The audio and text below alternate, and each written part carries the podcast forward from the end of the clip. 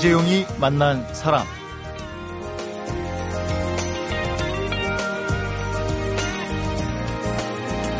지난 26년 동안 허리 통증, 만성 요통, 디스크, 무릎 통증, 관절염, 테니스 엘보 50견 이런 다양한 증상과 통증 환자들을 치료해온 한 정형외과 의사가 있습니다. 고비용 기계 검사나 수술 없이 아픈 부위의 근육만 열심히 풀어줘도 나을 수가 있다. 이런 얘기를 하고요. 온몸이 안 아픈 데가 없다. 이 말은 곧 그만큼 내 몸을 아프게 하는 습관을 갖고 있다. 이렇게 말하는 것과도 같다. 이런 말을 합니다. 기계로 하는 비싼 검사도 안 하고 수술도 안 하고 진통제도 쓰지 않고 어떻게 허리 아프고 무릎 아픈 환자들을 치료하는지 네, 오늘은 내 몸 아프지 않은 습관이란 책을 펴낸 황윤권 정형외과 전문의를 만나보도록 하겠습니다.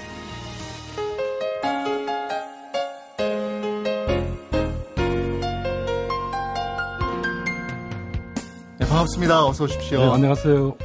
네, 오늘은 황윤권 정형외과 의원 원장님을 모셨습니다. 지금 계신 곳이 네, 부산에서 왔습니다. 네, 부산에서 아침 일찍 뭐, 뭐, 못 타고 오셨어요? 비행기 타고 왔습니다. 아, 그러셨어요? 예. 그럼 오후에 또 비행기 타고 오후- 가서 진료하셔야 되겠네요? 오후에는 서울에서 좀 구경하다가 갈 겁니다. 환자분들하고 바쁘셔서 통 올라올 기회가 없었어요. 부산에서 서울이 사실은 좀 멉니다. 1987년에 정형외과 전문의를 따셨어요. 그러니까 네. 26년 동안 정형외과를 찾는 환자분들을 만나신 건데 환자만 만나오신 게 아니고 환자를 보면서 의사로서 갈등도 참 많았다 이렇게 얘기를 한 부분이 있어요. 네, 네. 어떤 갈등인지 그걸 먼저 구체적으로 좀 밝혀주실 수 있습니까? 아, 저는 이제 그 정형외과 전문의를 마치고 종합병원에서 이렇게 수술 위주를 하는 이제 근무를 하다가 네. 제가 이제 개업을 한 첫해 주로 이제 수술이 아닌 이제 외래 진료만으로 보는 환자들을 보다가 어, 이런 생각을 어느 날 하게 됐어요. 환자가 호소하는 거는 아주 다양한데 네. 어깨도 아프고 무릎도 아프고 뭐 허리도 아프고 다양한데 네. 제가 내리는 처방은 거의 똑같았어요. 음. 뭐 약이든 물리치료든. 그래서 어느 날 제가 아 그러면 이 병은 다양하고 증세도 다양한데 음. 처방은 똑같은 어, 다시 말씀드리면 거의 진통제 성분의 약들을 처방하고 아. 편안한 물리치료만 하는 이런 것들이 과연 제대로 지금 이 모- 모든 증세들을 관리하고 있는 건가? 네. 결국은 진통제로 통증만 없애는 이게 음. 진짜 치료인가 하는 그런 생각이 들었어요. 그래서 음. 저는 슬퍼서 우는 어떤 사람한테 가서 말로 이렇게 아 너무 슬퍼하지 마라 위로하는 거는 어찌 보면 위로 같지만 정말로 그 슬픔을 위로해 주는 거는 해결해 주는 거는 그 슬프게 되는 어떤 원인을 네. 해결해 주는 거죠. 음. 그런데 사실은 그게 아주 어려운 거죠. 네. 그래서 우리가 말하는 그 모든 통증이라는 그 통증을 일으킨 원인들이 있거든요. 네. 근데 그 원인들은 다양하고 여러 가지인데 관계없이 나타나는 통증만 해결하려고 하는 이 치료가 음. 결국은 근본적이지 않다는 걸 이제 느끼고 음. 어, 아주 이제 마음이 힘들어졌죠. 음. 아, 과연 이런 식으로 계속 이런 기업 상태를 유지해서 내가 견딜 수 있을까 이렇게 아. 됐죠. 그러면 개업의 활동을 하고 있다가 그러면 그 병원을 접었습니까? 괴로워서? 그래서 제가 한 개업하고 한 몇 달 동안 아주 힘들었어요. 환자도 많고 예. 어, 병원도 잘 되고 돈도 많이 벌었는데 예. 예. 어, 사실 저는 이제 괴로웠죠. 아, 아. 이런 제가 이제 의사가 되고 나서 수술 위주의 어떤 진료를 하다가 이런 외래 환자들의 어떤 증세를 완전히 내가 해결할 수 없는 상태구나 하는 걸 네. 느끼고 이제 고민하기 시작했죠. 그럼 다른 방법은 없나 네. 그 당시 저는 진통제나 이 똑같은 일률적인 처방 외에는 방법이 없었기 때문에 네. 완전 고민하다가 그래서 한 1년 만에 접었어요. 병원을. 음, 음, 음. 물론 집사람도 아주 반대하고 주위에서 엄청나게 반대죠. 왜 병원이 아, 잘 그렇죠. 되, 병원도 잘 되고 돈도 잘 병원이 잘. 되는데 네. 왜 그만두느냐고. 네. 그래서 이제 뭐 제가 그 당시에 그 주위 사람한테 그런 속사정은 이야기 안 했지만 네. 그래서 다시 이제 봉직으로 들어갔어요. 차라리 그게 이제 좀 마음이 편했어요 순간. 종합병원으로 다시 들어가셨어요? 네. 가서 이제 다시 예전에 하던 수술을 하면서 이제는 준비를 했죠. 네. 아, 이 수술을 하면서 근무할 때 외래 진료 보는 시간에 네. 외래 진료를 받으러 오는 환자들을 관찰하기 시작했어요. 네. 앞으로 내가 이런 환자를 보게 되면 어떤 식으로 이 다양한 증세들을 근본적으로 해결할 수 있을 것인가를 이제 새롭게 준비하기 시작했죠. 음. 아, 그러면서 어, 물론 뭐 짧은 시간이 아니었지만 많은 시간이 지나가면서 이제 하나씩 깨닫기 시작했어요. 음. 아, 내가 알고 있는 게 전부가 아니었구나. 그러니까 정형외과 전문의로서 고민과 갈등을 하다가 네. 그 쉽고 돈 많이 버는 일을 택하지 않고 예. 이를테면 좀 어려운 길을 가신 거예요. 예. 그래서 진통제 처방 끊고 예. 환자들이 어디가 왜 아프다고 하는지를 통해서 병의 본질을 좀 보자 이런 공부를 하기 시작하신 건데 예. 그 결과물들을 이번에 책으로 엮어내셨어요. 근데 제목에 그 습관이라는 말이 들어가요. 예. 근데 우리가 저 우리 몸이 아프고 이런 이유가 우리가 잘못된 습관을 가졌기 때문이다 이런 말씀이신 건가요? 예, 대부분 그 오래된 그 뭐 습관이라는 표현보다는 이제 그 고정된 어떤 긴장이 반복되는 경우, 네. 뭐 오래 서 있는다든지 오래 앉아 있는다든지 어, 뭐 습관보다는 일상적인 생활에 이렇게 통증을 일으킬 수 있는 그 원인들이 아주 많습니다. 네. 어, 그래서 제가 그 습관이라고 말씀드린 거는 이제 주로 이제 치료, 네. 치료에 있어도 습관처럼 무언가를 이제 좀 해줘야 되는데 오랜 세월에 걸쳐서 진행되어 온 그 근육의 긴장, 혹은 나중에 말씀드릴 그 관절의 굳어짐 이런 것들은 습관처럼 이렇게 고정된 긴장들이 반복되는 거죠. 아주 네. 일상적인 겁니다. 네. 이게 아주 뭐 전문적이거나 뭐 교과서에 나오는 어려운 것들을 알아야만 알 수 있는 게 아니죠. 네. 우리가 흔히 늘 이게 겪는 것들이죠. 음. 오래 앉아 있고 오래 서 있고 뭐 공부하는 자세라든지 이렇게 긴장해서 집중하는 자세들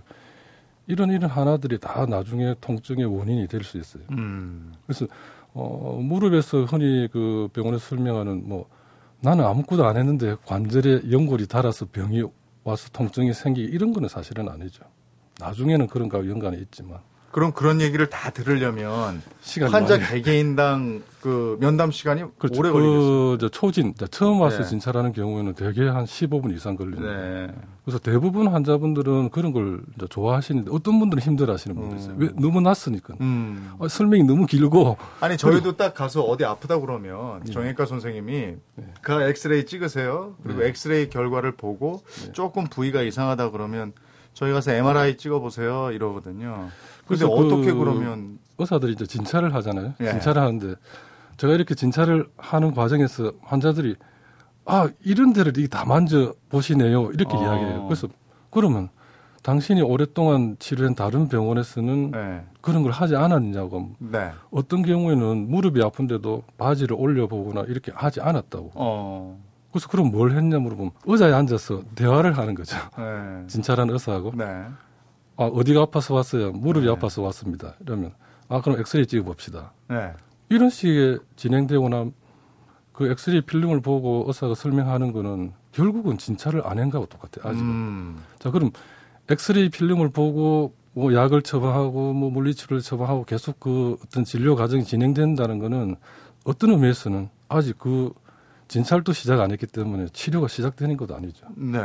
그래서 의사가 기본적으로 눈으로 보고 말을 하고 손으로 만져보고 하는 게 기본이죠. 근데 그런 과정들이 많이 생략되는 경우가 많아요. 지금 황 원장님은 그러면 엑스레이나 MRI보다는 촉진이라고 그럽니까? 손으로 네, 만져보고 손으로 판단하십니까? 예, 그게 아주 중요하죠. 그러면 엑스레이나 MRI는 찍지 않으십니까?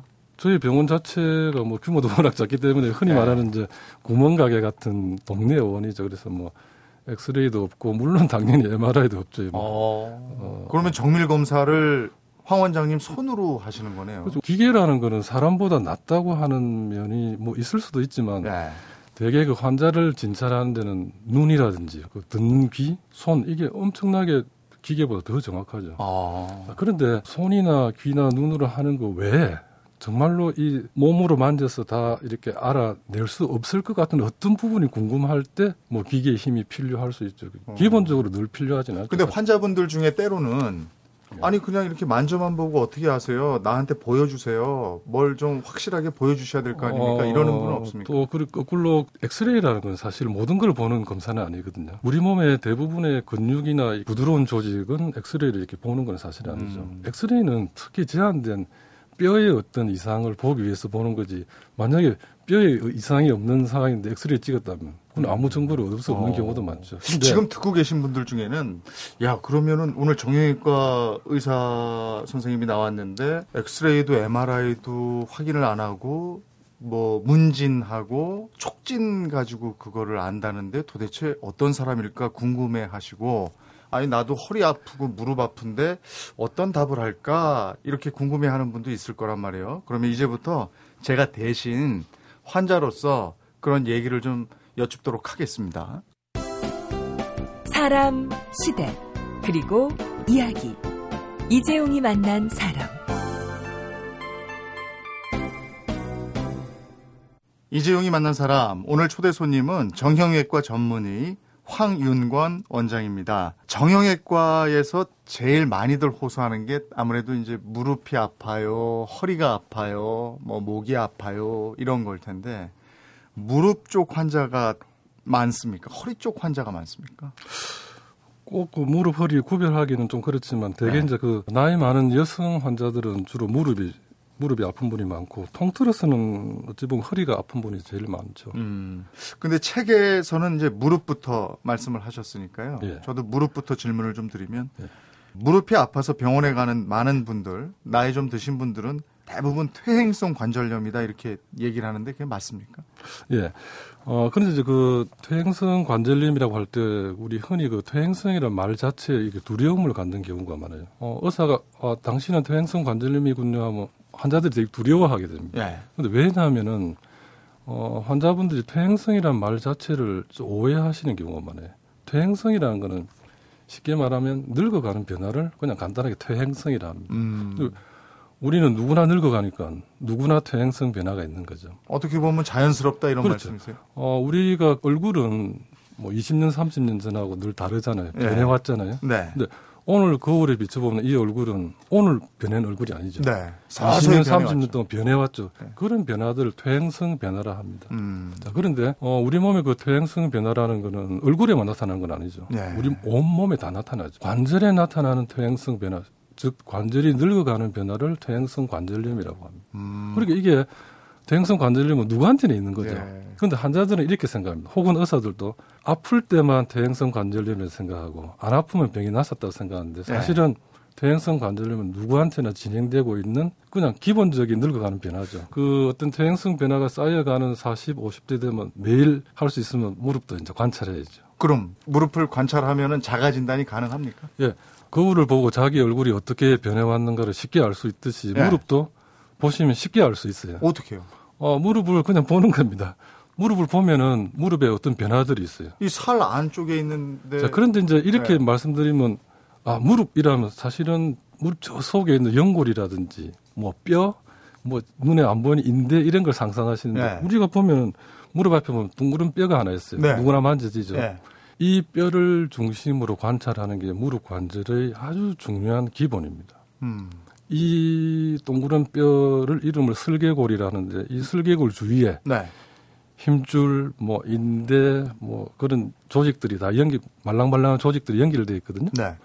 이 조직들을 혹시 주위에 그 어린 조카나 있으면 일곱 살 여덟 살 이런 애들 보면은 비교해 보시면 완전히 차이 납니다. 어떤 변화가 있냐면 이 슬개골 주위에 힘줄이나 이렇게 말랑말랑하고 납작한 조직들이 아주 두꺼워져 있어요. 네. 중년 이후에는. 음. 자, 무슨 말이냐면 어, 부드럽고 말랑말랑해야 될 그 슬개골 주위 조직들이 아주 딱딱하게 두꺼워져 있는 거죠. 음. 이게 기계로 치면 녹슬어가는 그런 변화들.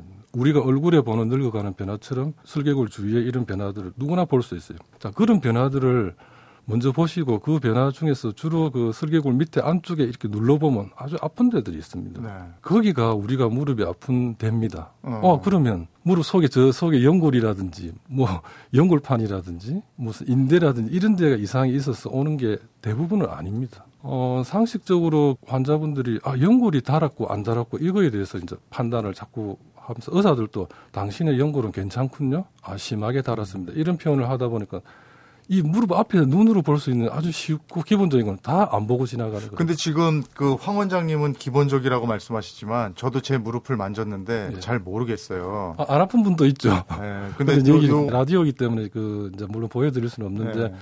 어, 비교해 보시면 알 수 있어요. 그 어린 어린이들하고 네. 비교해 보면 확실히 두꺼워져 있고 나이 많은 할머니들 보시면 이게 설계골 주위가 울퉁불퉁합니다. 뿔룩뿔룩뿔룩하게 돼 있어요. 두꺼워졌어요. 네. 그래서 어 노인성 그 퇴행성 관절염의 아픈 부위를 여기를 딱 눌러서 환자들 보고 음. 여기가 아프지 않습니까? 물으면 놀랍니다. 아 거기가 아파요 이렇게 음. 이야기합니다. 일단은 외관상으로는 예전보다 그이 슬개골이요?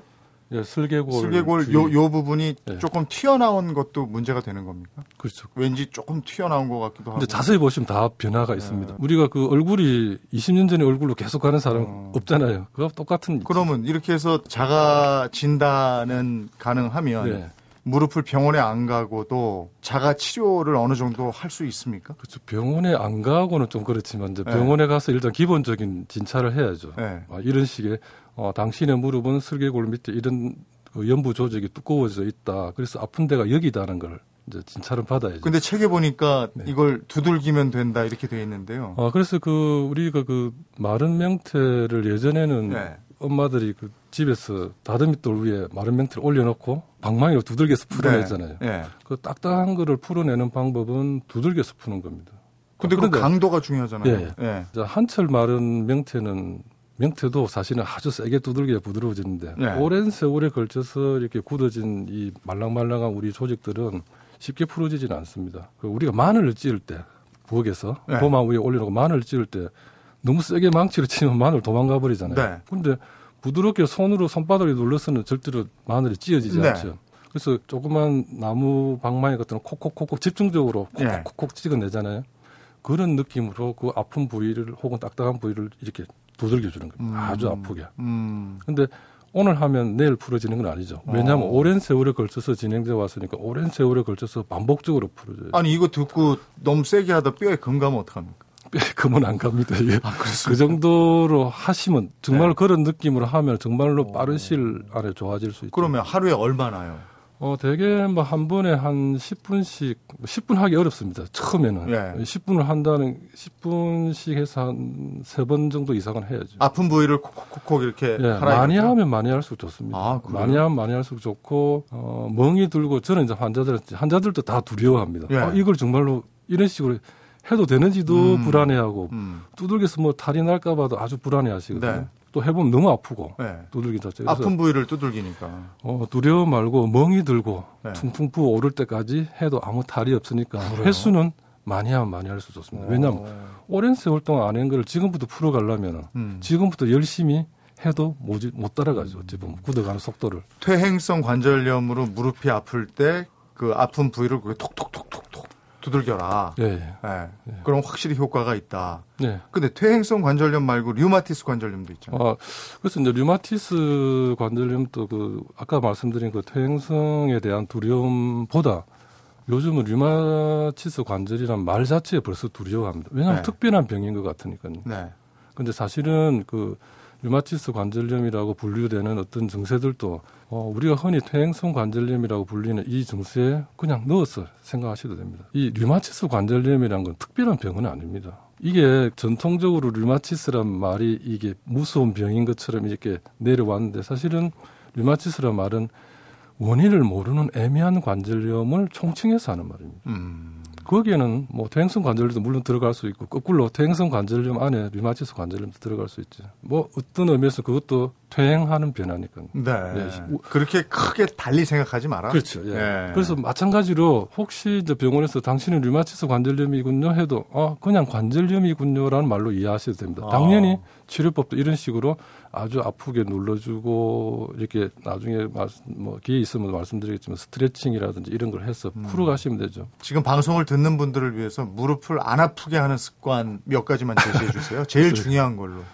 그래서 무릎을 안 아프게 하는 습관은 무릎을 가장 펴는 연습하고 이게 가장이란 말이 꼭 들어가야 됩니다. 펴는 연습이 가장 펴는 무릎을 이렇게 쫙 펴는. 예, 예. 네, 쫙 완전 펴는 영도보다 더 연습. 뒤집어질 정도로 네. 펴고 쪼그리고 앉는 것 처럼 해서 무릎을 완전히 굽혀 보는 거. 어. 이게 원래 무릎 관절 기능의 원 기능을 다 찾아가 보는 겁니다. 그러니까 쫙 펴고 그 다음에는 무릎 꿇듯이 네. 근데 이렇게 우리나라 네. 어, 우리나라 사람들은 이제 이게 쪼그리고 앉는 이런 생활 습관이 많기 때문에 네. 굽히는 건 다들 잘 됩니다, 음, 사실은. 음. 근데 펴는 거, 펴는 거를 그냥 영도 정도 이렇게 펴면은 다 네. 펴진 거 생각하는데 이게 아니고 어, 소파 팔걸이 같은데 발 뒤꿈치를 걸어놓고 네, 네. 무릎을 눌러서 뒤가 무릎 뒤가 뒤집어질 정도로 아. 펴서 완전히 정말 펴는 거를 해야 됩니다. 그래서 네. 원래 무릎이 가지고 있는 펴고 굽히고 기능을 다 해보는 거죠. 네. 근데 어, 퇴행성 관절염을 앓고 증세가 있는 분들은 이런 걸 해보라고 못합니다. 아. 자, 이게 아주 좀 중요한 이야기인데, 예. 어, 할머니들이 무릎을 펴보라고 못 펴니다. 아. 쪼그리고- 자가 진단법일 수도 있겠네요. 예, 쪼그리고 앉아보라고 앉지 못합니다. 나는 그게 안 돼. 어. 자, 그런데 무릎이 아파서 치료하러 오는 사람한테 안 아프게 해주는 치료가 사실은 아까 치료가 아니라고 이렇게 말씀드린 거는 예. 그런 분이 안 아프면 낯선 건 아닙니다. 왜? 예. 다 펴고 다 굽힐 수 있어야 진짜 좋아진 거죠. 그것은 통증만 완화시킨 거지 그렇죠. 나은 건 아니다. 그래서 대부분의 병원에서 처방 나오는 약들이 통증을 없애는 게 주 성분이거든요. 네. 사실은 치료제는 어찌 보면 아니죠. 음. 그래서 환자분들이 불행하게도 뭐 수십 년씩 어떤 경우에는 그 안 아픈 게 하는 약만 먹는 거죠. 음. 그게 치료라고 생각하고 있는 거죠. 치료라고 생각하는 통증 완화는 네. 오히려 치료를 방해할 수도 있다. 그렇죠. 물론 말씀. 저도 어떤 경우에는 이제 환자들이 처음 시- 치료를 시작할 때는 뭐 진통제 성분의 약을 처방을 합니다. 근데 그것만으로 몇 달씩 혹은 몇 년씩 그 음. 관절염을 치료할 수는 없는 거죠. 네. 이번에는 허리로 좀 가보겠습니다. 이 허리 건강을 위협하는 게 또 오해와 잘못된 정보들이라고 하는데요. 어떤 오해와 잘못된 정보들로 우리의 허리가 맨날 아픈 건지 계속해서 말씀을 들어보도록 하겠습니다.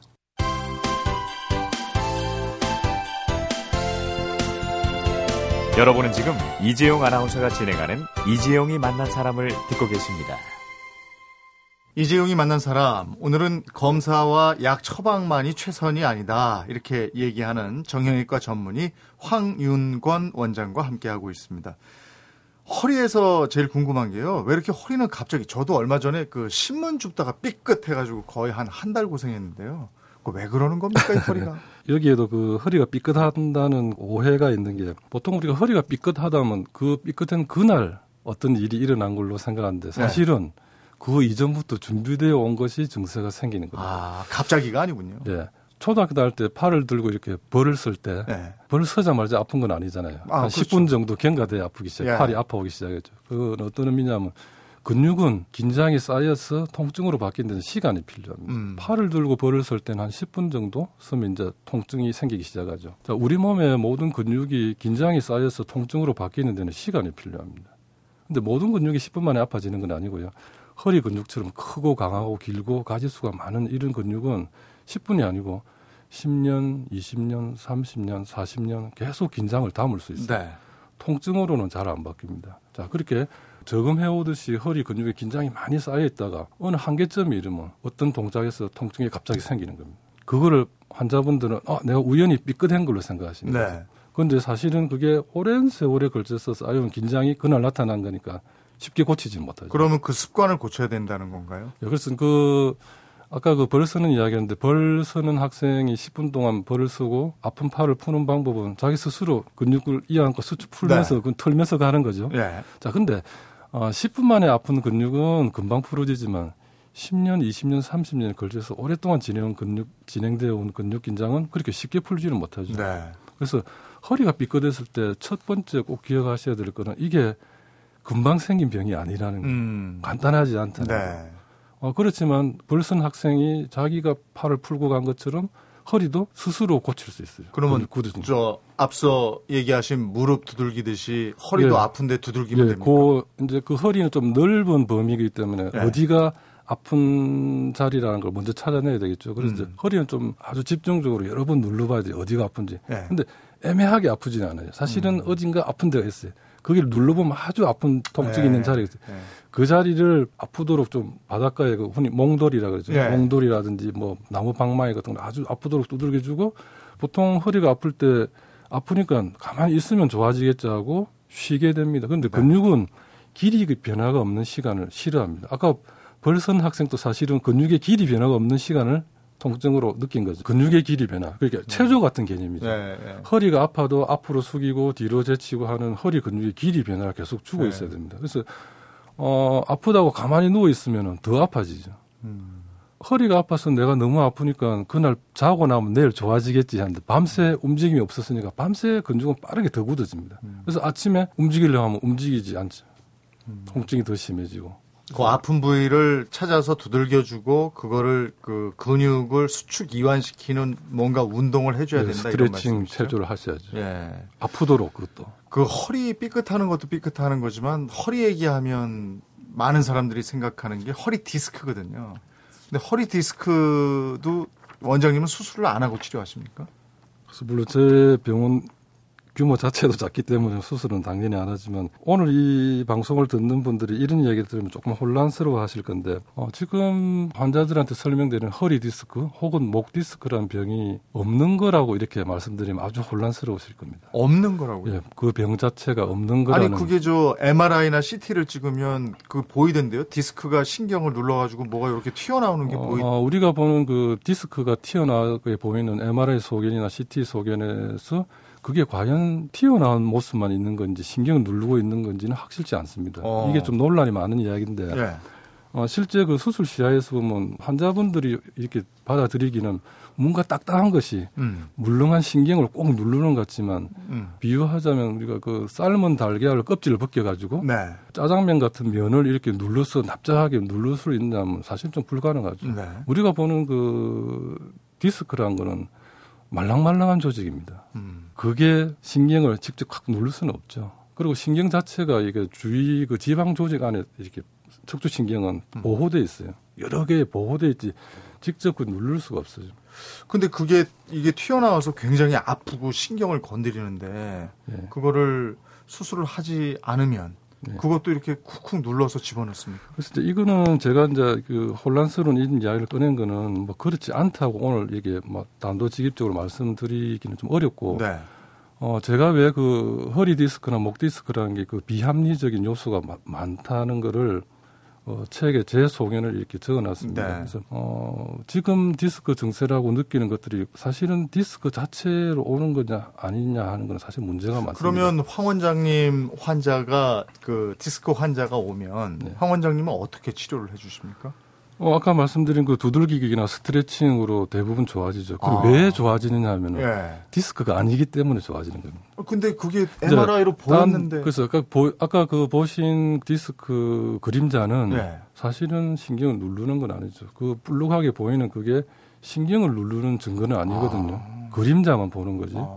실제 디스크가 튀어나와서 신경을 누르는 거는 이게 해부학적으로 어렵습니다. 음. 또, 어, 좀 더 전문적인 이야기인데 척추신경이라는 거는 척추신경에 통증을 일으키는 어떤 일이 있으면 척추신경이 눌려져서 정말로 통증이 생길 정도로 뭔가 눌러지고 있다면 네. 통증만 생기지는 않습니다. 우리 흔히 말하는 마비 증세가 생기죠. 음. 근육도 마비가 일어나고 이상 감각, 이상한 감각, 감각이 음. 생기고 다른 신경 증세가 생겨야죠. 척추 신경이 정말로 심각하게 눌리고 있는데 통증만 딱 생기기는 불가능한 이야기. 음. 내가 지금 디스크라고 이렇게 허리 디스크라고 진단받은 증세들 중에는 많은 부분들이 근육이나 이 관절을 부드럽게 함으로써 좋아질 수 있는 증세가 너무 많습니다. 스스로 그래서- 운동을 통해서. 물론 이 이야기들은 믿지 못하실 수도 있지만 이제 해보면 뭐 돈 드는 것도 아니니까 예. 시도는 해보실 수 있죠. 물론 이제 쉽지는 않지만은 예. 어, 허리 근육이 아까 말씀드린 것처럼 오랜 세월에 걸쳐서 진행되어 온 거기 때문에 근육의 긴장이 쌓여 온 게 삐끗한 허리 근육통이나 혹은 만성적으로 허리에서 엉덩이를 걸쳐서 다리까지 아픈 이런 이 통증도 사실은 다 같은 근육 긴장으로 오는 통증. 근육 얘기를 지금 많이 해주시는데 이제 그 어쨌든 그러면은 무릎이든 허리든 근육을 제대로 알아야 우리 몸의 통증을 제대로 이해할 수 있다. 예. 이렇게 보시는 거군요. 예. 어, 왜냐하면 그 우리가 관절을 움직인다는 거는 관절 자체가 움직여지는 건 아니죠. 그 네. 관절을 움직이게 하는 거는 근육이죠. 예를 들어서 근육이 마비되면 관절을 못 씁니다. 그래서 그 아프지만은 그 스트레칭과 두들기기 해서 풀어 나가는 거를 하는 게 가장 근본적인 치료법이죠. 음. 이제 지금 유행하는 이런 치료법들은 환자가 오자마자 제일 먼저 시작해야 될 것들은 아니죠. 음. 기본부터 먼저 하고 나서 네. 그다음 다 그다음 그다음 그다음 단계로 가야 될 것들이 지금은 제일 앞에 나와 있는 게 음. 그래서 기본적인 근육이라든지 관절에 대한 이해 혹은 치료 뭐 이런 관리부터 시작하고 그래도 안 되면 뭐 엑스레이도 찍어보고 그래도 안 되면 너무 힘들어서 MRI도 찍어보고 그래도 안 되면 뭐 수술도 고려해보고 이런 식으로 나가야 되는데 지금은 제일 뒤에 있어야 될 게 제일 앞에 나와 있는 거죠. 아. 그렇게 그리고 너무 거군요. 대중적으로 나와요. 네. 먼 걸음 해주셔서 고맙고요. 정형외과 전문의로서 굉장히 값진 고민을 해주신 것도 그걸 책으로 엮어서 많은 사람들과 함께 나누어 주신 점, 오늘 와서 이렇게 충실하게 말씀해 주신 점 고맙습니다. 네, 감사합니다. 이재용이 만난 사람, 오늘은 척추, 관절, 허리, 일상의 통증을 이기는 법, 내 몸 아프지 않은 습관을 펴낸 황윤권 정형외과 전문의를 만나봤습니다. 황윤권 원장은요, 지난 26년 동안 정형외과 의로 지내오면서 약을 처방하고 수술하는 것이 결국엔 병의 원인을 덮어두고 일단 통증만을 해결하는 거라는 걸 깨닫고는 병의 원인을 찾는 진짜 진료를 치료를 시작했다는데요.